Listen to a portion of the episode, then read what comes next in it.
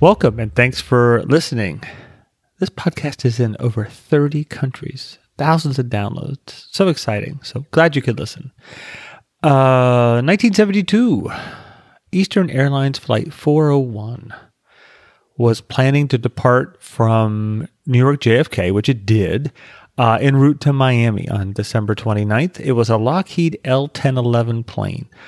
Um, this plane this particular plane was four years old, and during that time, the parent company uh, that built that plane was Rolls Royce, and Rolls Royce had some financial issues, which many say uh, contributed to a lot of minor issues with these particular planes.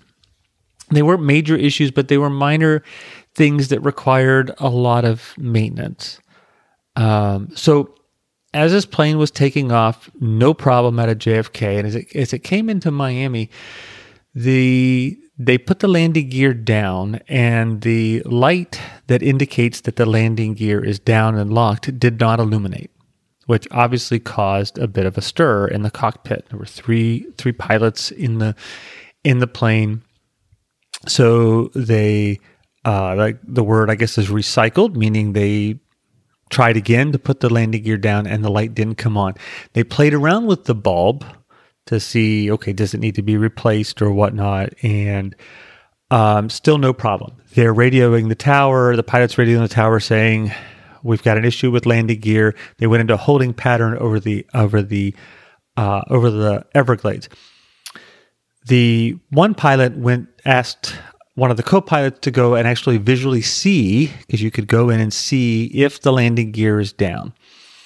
And during that time when they were trying to figure out okay is the landing gear down or is it not the one of the pilots bumped the autopilot um, autopilot mechanism and switched it off and caused the plane to get too low. And because they were over the Everglades at night, I didn't mention that part. Um, they couldn't really see. You know, you could see if you're flying in the city or if there's lots of lights around. You could you you could probably tell much more easily that you're you know getting closer to the ground. Um, so they bumping that autopilot switch, which in turn, by the way, you know, was said to be uh, a design problem with this plane caused it to crash. And uh, that preoccupation with the perceived malfunction of the nose landing gear directed the crew's attention to something else, which obviously caused them not thinking about the uh, the altitude, and they crashed. Now, 101 people died in that crash. 75 people survived. You know, and it was an important cautionary tale for not only design of planes going forward, but also for training of pilots. Uh, pilots were blamed here uh, for this crash. You can go and and and read about it. Um, you know, incidentally, the the um, in the years following that, there were there, were, there was talk that there were parts from that plane that were put onto other planes in um, on Eastern Airlines, and there were these stories going through the company about ghosts that that uh, uh, crew members were seeing ghosts of of some of the fallen pilots and and and crew members. Uh, and, and, Eastern Airlines uh, at that time put a huge stop on that, saying no more talk about ghosts or whatnot, which uh, may or may not be uh, true, but a, but a, certainly an interesting story and a terrible disaster um, and what it highlights, of course, is this idea that the pilots were preoccupied with the landing gear. It turned out that it, the landing gear was working properly. It was the issue with the bulb. Um, and that preoccupation, that attention being being focused on the landing gear came at the expense of the altitude of the plane. As we know, our attention is a fixed quantity, right? So the pilots here weren't able to add more attention to the process of landing or their altitude because they had an issue with the landing gear, right? So we think about that in our, our everyday lives. It may not be something as critical as landing a plane during a during a difficult circumstance, but we see that every day in what we do.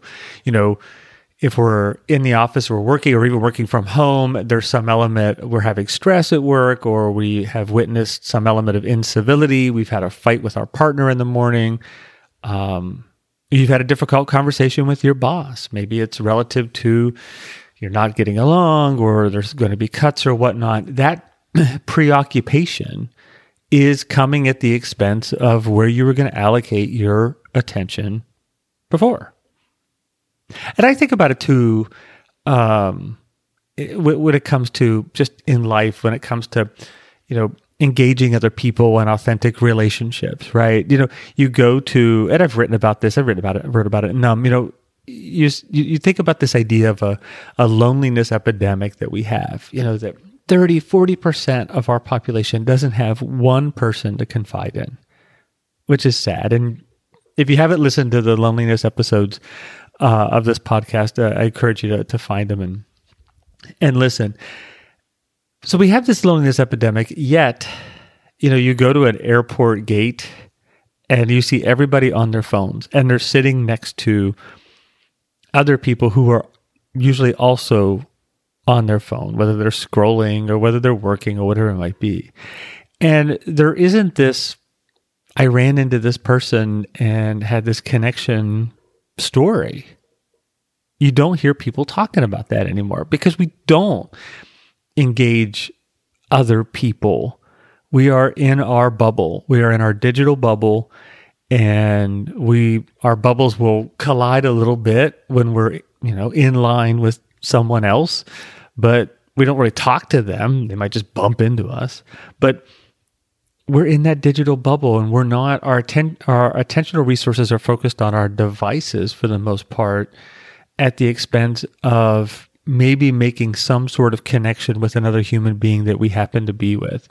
And you see that more and more. And I, I just find that even in the past, I don't know, 10 or 15 years, you don't hear people talking about running into other people anymore. You don't hear about people saying, oh, you know, I, I met this person in a waiting room or whatever, and we started talking about whatever. Those things just don't happen. And what tends to happen, I'm getting off on a tangent, what tends to happen, right, is that people are scrolling and that's not getting them anywhere. So that attention, we have a fixed quantity of it and it's focused on our phones or in our digital bubble. It comes at the expense of engaging other people. It comes at the expense of our work. Or in the case of this flight, it came at the expense of knowing the altitude of the plane before it crashes. Now, we know that we can create an environment that's conducive to less stra- distractions, whether it's, you know, push notifications on our phone or if we're working, you know, we don't want to be part of the, what is it, 84% of the population, the work population that has their email inbox open all the time, that we close it, that we're, when we're working from home, we're, we have a plan for our pets or our children. I guess I should put children first, children or pets. we have a dedicated workspace, even if we're living in the city, that we find a way to when we're when we're seated at that workspace, it's about work, and we do everything we can to have not be in that space when we're not working. And we've talked about that on previous episodes, and also that connection between goals and distraction, right? That if we're more goals focused, if we're more intrinsically uh, motivated towards achieving those goals, we have less of chance of being distraction. That we can set up our environment for friction for the things that we don't want to do and eliminate that friction for the things that we need to do that are consistent with our goals. but in some cases, you know, it's not just about that that environment; it's also coming from within. You know, my colleague uh, Jason McCarley, who's at Oregon State, we do a lot of work together. You know, he sent me this really great study that looks at uh, if you're looking it up, it's from uh, Computers and Human Behavior 2021. And it's like, why are smartphones, the title is not, it's like, the, I hate when people say that, and I just said it. The title of the, the paper is Why Are Smartphones Disruptive? An empirical study of smartphone use in real life context. This is uh, uh, Maxi Heitmayer and Saadi Lahlou. I hope I pronounced the um, authors' names correctly. But really, they found in this paper that 89% of smartphone interactions are initiated by the users, not by a push notification. So that the disruptiveness of smartphones is actually coming from within our learned behaviors, not from not from devices. So think about that for a second. You're sitting and you reach for that reach for that phone. Not because you got a text, not because you got a notification. You reached for it. what's the reason for it? So there's a few things, right? So it's an unhealthy escape from reality. We're feeling some element of stress, we reach for that phone. Could be a workplace stressor, like we talked about, right? We're feeling some element of anxiety and we reach for the phone. We're we're working on a we're working on a project and it's just it's just this is going to be tough. I, I don't even know how to get started on this and I keep hearing from my boss that it's going to be re- it's really really important. Uh, I don't know what to do with this. You reach for the phone, right? Control also this element of losing control can cause anxiety, right? So the less control you have over a situation, the more anxiety you feel. And that anxiety makes you want to look for distractions. So if you if you don't have control, you in a lot of cases you want to exert control by disrupting others. you send an email or you send a text. you might even call a meeting that isn't necessary. So you're exerting control in other ways, right? So you're you have an element you've lost control you have a distraction that's going to cause distra- it's going to cause a ripple effect of distracting others. We can think of lots of people that probably we've worked with that are in positions of power that create this ripple effect of distraction right? Sometimes it's it that element of control is not you know comes in a lot of different ways or lack of control comes in a lot of different ways.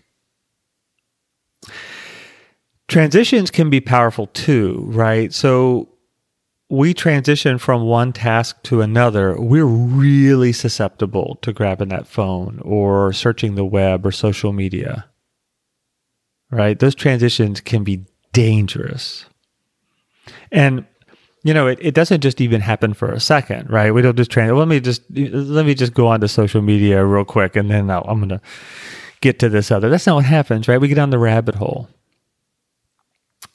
So we have to think about that when it comes to transitioning from one element to another. So what we're talking about today is this idea of this attentional wallet. How much attention do you have to spend? and trying to make that that distinction between your time and attention.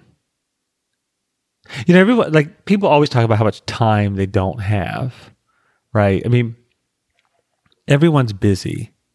Everyone says they're busy. And I remember I'd love to see a paper that actually looked at the percentage of people that lie about how busy they are. I bet it's high. Like if you're working for an organization, the last thing you're going to do, you know, is say, yeah, I'm really not that busy. Have, today's Wednesday. I haven't, I haven't, done a darn thing since uh, Monday morning. Right? Oh, I'm really, really busy. It's like a Seinfeld reference. I haven't made a Seinfeld reference in a while. You know, the George Costanza, which basically, you know, he's working for the Yankees, I think, and you know, his strategy was, well, if I look ticked off, people are gonna think I'm really working hard which is actually a really good strategy when you think about it. Oh man, he he must be really he must be really overwhelmed. Look at him. He's just ticked off all the time. So we like to say that we're busy. Everyone wants to say they're busy. How you doing? I'm busy. People say busy or tired. How are you doing? I'm tired. I, I don't it's an aside about an aside. I don't have any sympathy for people who say they're tired. I, I don't I, maybe I should. I, I just don't. I, I, how are you doing? I'm tired. Everyone's tired. Like I, I don't even know what to do with that. Like what do you? I don't even know what to say. How are you doing? I'm tired. I mean, get some sleep. Stop staying out so late. I know you're drinking a lot. What are you doing? I mean, I don't. I don't even know what to say. So, in a lot of cases, we we talk about this idea of having enough time, but not really having enough attention. All right, I'm going to get back to this idea of uh, of thinking about these internal stressors and whatnot, but really want to think about our capabilities as it relates to our attention and not our time. I mean, if you're if you're taking on a new employee in your department, you, you might have the time to meet with them for I don't know, 15 minutes a day to get them up to speed and get them contributing to the workforce and to the department and to the organization, but you may not have the attention to do it. I mean, to have that time, I can sit in a room with lots of people, and all of us can, and, and do lots of different things with our phone while we're sitting in that room. But the difference is that element of attention that I need to be focused on the issues that we're talking about relative to their performance and finding out their experience and listening and engaging on the delta between where they are and where they need to be. I, it's not a time thing, it's an attention thing. So you think about, you know, bringing on new people or even thinking about your relationship with your children. You might have the time, but do you have the attention? And so much of that can be related to both of those big elements that I alluded to earlier here. It could be the environment, you know, the whole push notification thing that we've done, or it could be related to that element of stress and anxiety, right? That, you know, you're trying to have that attention for your children or someone you're mentoring, but you've got that stressor that's causing you to pick up that phone and and that's coming at the expense of that time and that engagement with the person that you're trying to engage. Okay, so I want to mention so you could go on to charleschaffin.com to look at Prolific, which is a program designed to help employees become more innovative and productive. It's a terrible segue to the ad here. Um, but I never re record. I just hit record and we just go with it. You're probably like, yeah, I know, I can tell. uh, so Prolific has a self assessment, goes through, okay, what are the, all the different things that are distracting you? What are the issues that you have? So it's a kind of a guided self assessment. It's not kind of a guided self It is a guided self assessment. See, if I were editing, I would have done that again. Uh, we addressing the hurdles that get in the way of you being most productive and innovative. We talk a lot about everything from managing email and communication to structuring better meetings, goal setting process, which is very, very popular. Um, not just, you know, smart goals, but what's that process look like between the manager and the employee, the environment, all those different things, and then help you at the end formulate a plan. So it's an on demand program. You get a badge, which is really cool.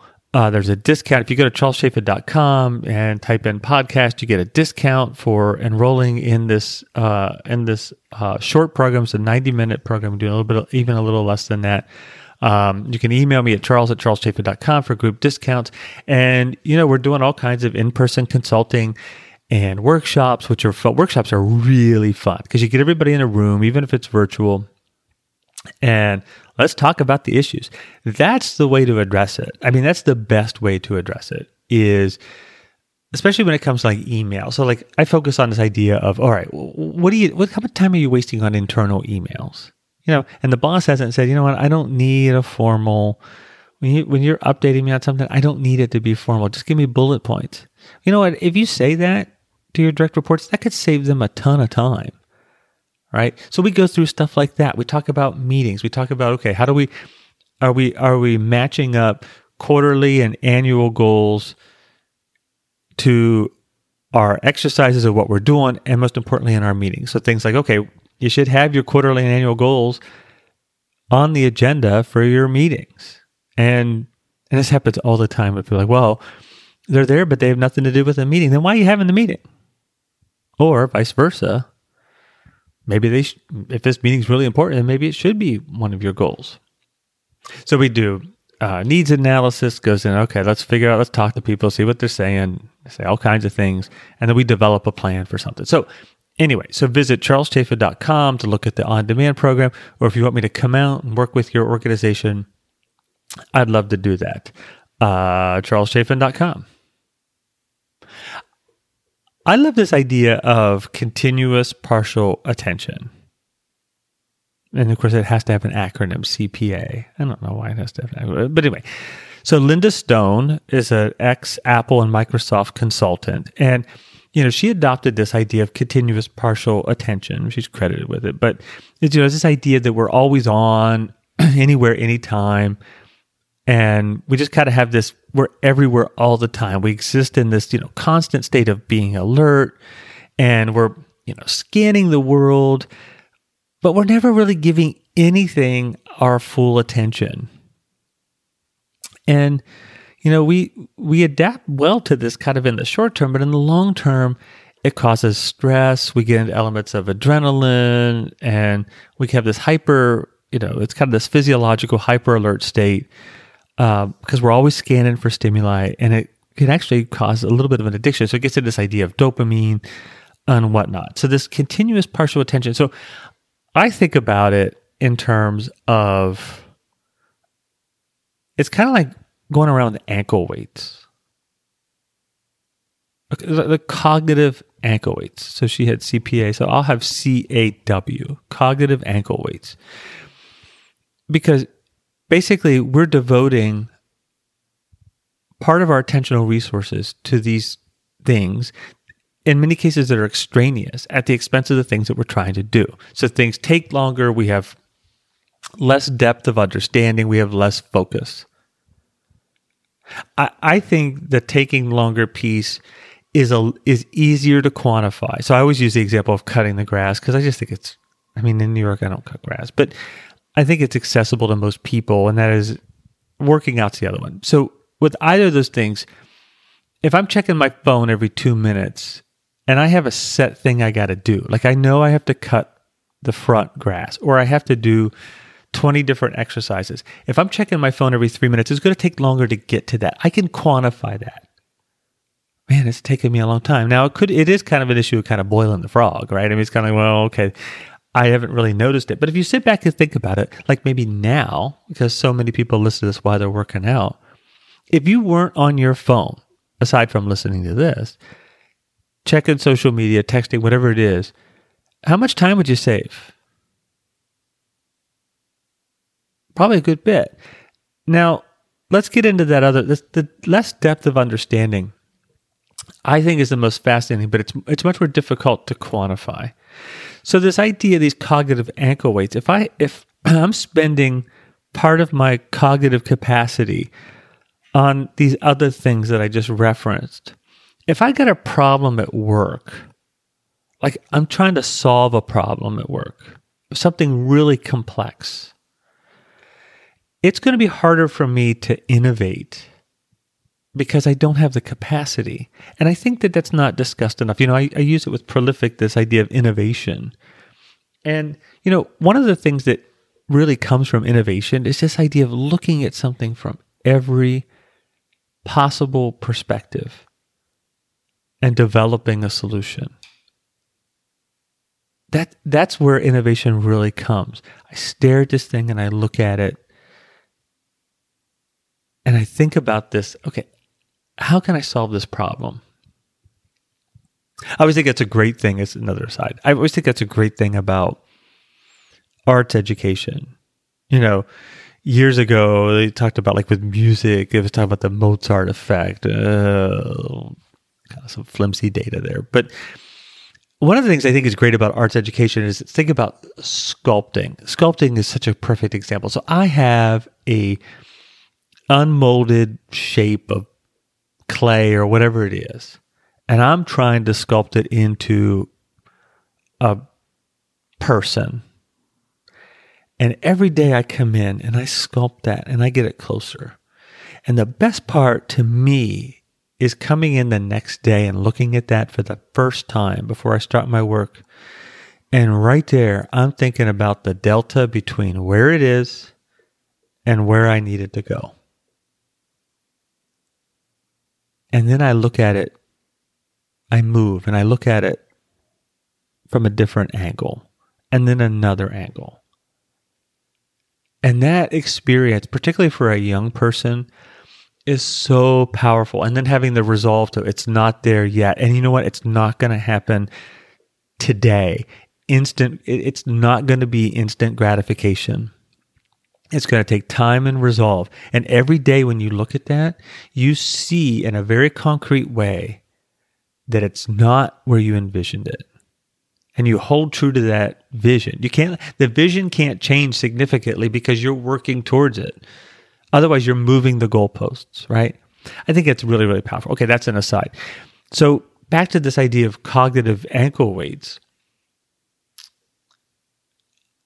It really is this this problem from problem a problem solving perspective where I have I'm really devoting more attention or resources to understanding exactly how I can solve this issue. I, I think it has a bigger issue on innovation than when it comes to our time and those other things that we talked about. If our attention is focused in a particular context and we we have a goal, we just this is obvious, but we just we just we have a higher likelihood of making it work so I use this terrible, this is a terrible analogy. Maybe it goes with some of the other ones I've already used in this episode. I always find it interesting when people are at bars and at the same time they're on dating apps. And I'm not judging. I, I, I find it interesting because I just think about okay, what if the dating apps weren't there? So here's the challenge. So I am I, I'm at the bar. Conceivably, I don't know, but let's say I'm at the bar because I want to meet another person to go on a date, to hook up, whatever it might be. If I'm on my phone on a dating app, every person that's in that bar is against the field of people that are on that dating app. And the the problem with this, and I've written about this before, I probably talked about it. The people on dating apps don't have bad hair days. It's a curated version of themselves. So that's the first problem, right? Whereas the people in the bar, well, they could be drunk, um, but they're they're real. They're they're in real life, and all the issues that associated with engaging people in real life. Bad hair days, bad lighting, bad attitude. I don't know. Okay, so that's one problem. Here's the other problem. The other problem to me is if I'm not on my phone and I'm in that bar and my goal again is to meet somebody, regardless of what that leads to, I'm going to be watching people more closely. I'm going to be more open to engaging other people. And I'm more likely nothing's definite, to find common ground and interest with somebody in that bar because I'm I'm more engaged with it because my goal is to connect.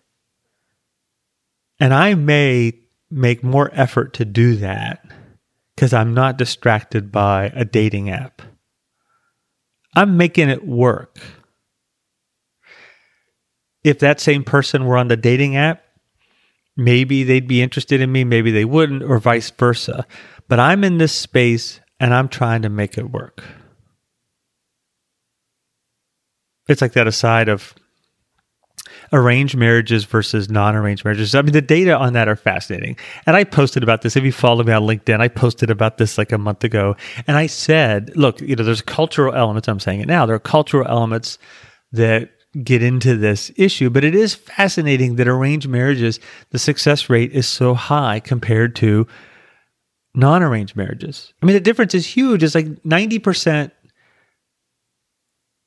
stay together or 10% divorce rate for for arranged marriages and a 50 or you know 40 or 50% divorce rate for non-arranged marriages and part of that yes i said the cultural piece part of it is making it work Think about generations before us. They didn't have dating apps. They just they made it work. Not everybody. Lots of some people got divorced, some people didn't and weren't happy. But there were also people who just made it work. So I'm off on a tangent. The idea of, of basically having our attention focused solely at a specific element makes us innovate more and makes us think about ways to connect more. We don't have those cognitive ankle weights wrapped around us. So what are you monitoring at the expense of other things? Those other things could be you're missing goals, you're less productive and innovative, you have less authentic relationships. And that's like a that's not something that you're like sitting here right now. If you're on the treadmill listening to this, keep running, keep running. Um, it's not something that's like an epiphany. You have to really think about that because it's a little more longitudinal, right? All right, how is this really going? It's the boiling frog analogy that I love to give, right? Everyone loves that. It, and it's so true. Like, what was it really like a few years ago? Were you more productive? What about your relationships? Are you better off now than before or are you worse off? Where's your attention at when you're around other people, whether it's a bar, airport gate, wherever it is? Are you engaged with what's happening around you? Somebody right now is thinking, well, I'm engaged, but everybody else is on their phone. It could be. I just want to mention, to be the other element of mind wandering and the, and the distraction that comes from that. You know that, you know, and, and we've talked about this before that you know, we our minds wander. I mean, we're we're susceptible to that. We can limit it because mind wandering tends to be can tend to be first of all very negative, and obviously it diminishes our cognitive capacity. So I, I bring that up thinking about you know there's lots of really cool papers that look at at mind wandering and people that tend to have higher levels of fatigue or stress their minds tend to wander. And I, am not going to focus much on that but I, I did want to mention it because i think it's obviously it's really really important. Okay so solutions. We're running a little long here. So when we're thinking about this idea uh, we talked about the external piece you can listen to to external distractions in and previous episodes, but we're thinking about the internal piece. So, pardon me. So we we need to identify the trigger, just go with it. So if we're if we're approaching a difficult project or report and we feel the need to pick up our phone, just think about why it's happening. Note it. And you don't excuse me again. And you don't need to resist it. It's not COVID. And I can't even give you COVID via podcast. Um, you can indulge in it, but put boundaries around it. All right, I'm going to spend five minutes on on this. I'm not going down this rabbit hole. Be cognizant of it. And obviously, getting sleep support. I mentioned that fatigue and mind wandering. Longer tasks tend to lead to more mind wandering.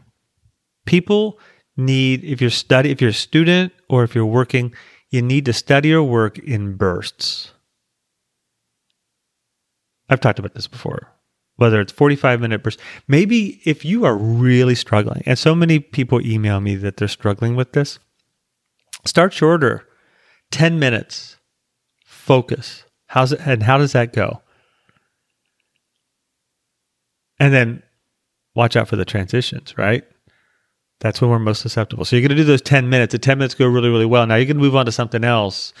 That's when you're most vulnerable right? Is between those two times. You you're on the rebound. It's like somebody on the rebound from dating. So many dating references today, but you're on the rebound. You're most vulnerable.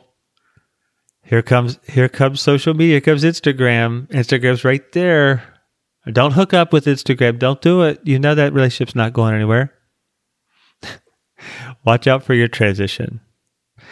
And then thinking about this idea of you might have the time but do you have the attention? And making time is great.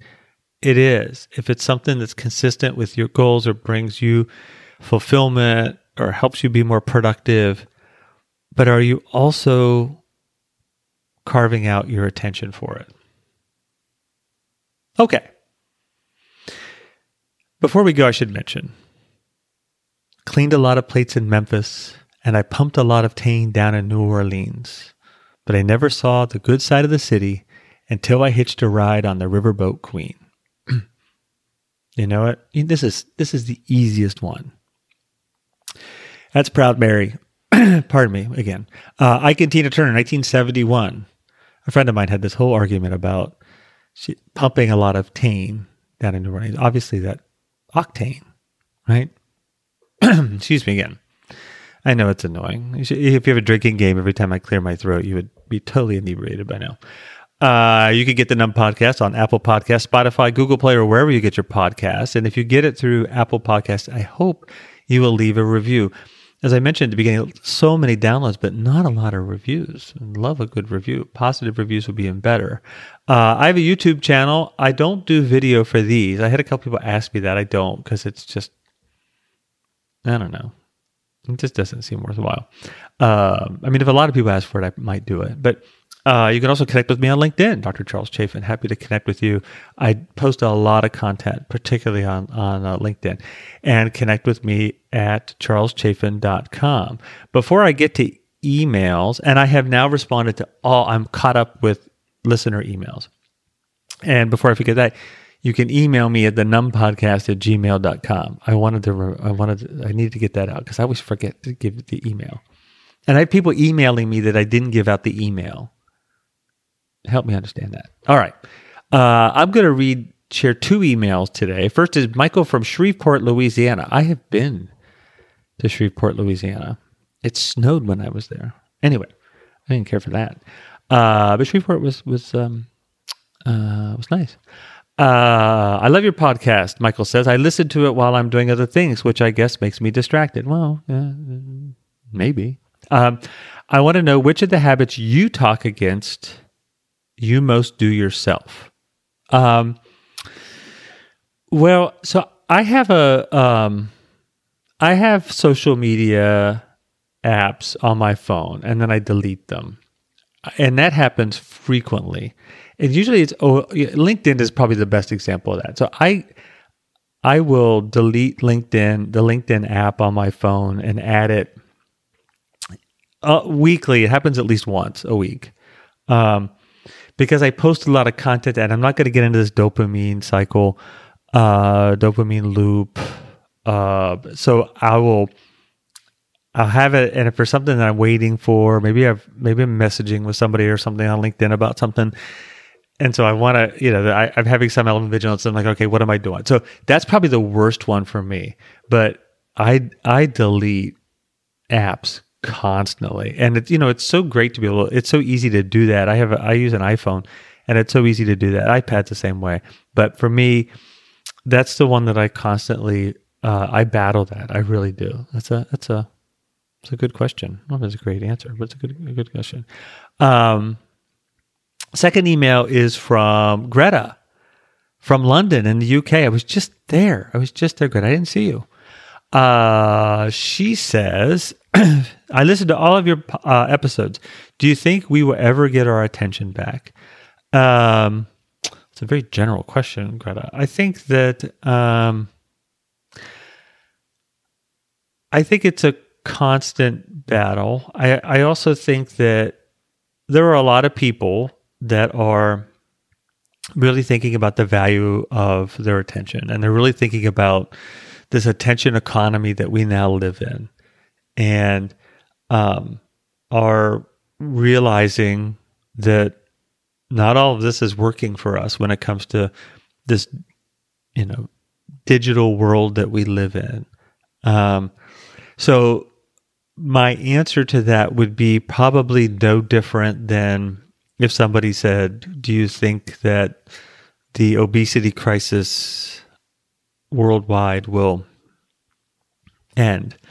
It's going to be on a case by case basis, but I think we're, you know, the in the work that I'm trying to do, and a lot of other people trying to help people realize, okay, is this really working or is it not? And you know, whether it's externally or we talked about kind of internally today, people saying, you know what, these habits that I have, these ways of coping with stress or whatnot aren't really working for me. And that, you know, that parallel to eating healthy and exercising, it's it's going to be a constant issue because there's so many things working against all of us as individuals, right? So the best thing we can do is try to educate people, give people little hacks that are going to help them. So it's a very general question, Greta, but I but I appreciate it. Thank you for that. Uh, the producer for the Numb podcast is T- Tim Dolbear, and the music is written and performed, written and recorded by the very great Jim Torito. Thank you for listening and downloading. Uh, feel free to email me and connect. Um, and I look forward to seeing you next time. And remember, if you're not where you are, you're nowhere. See you later.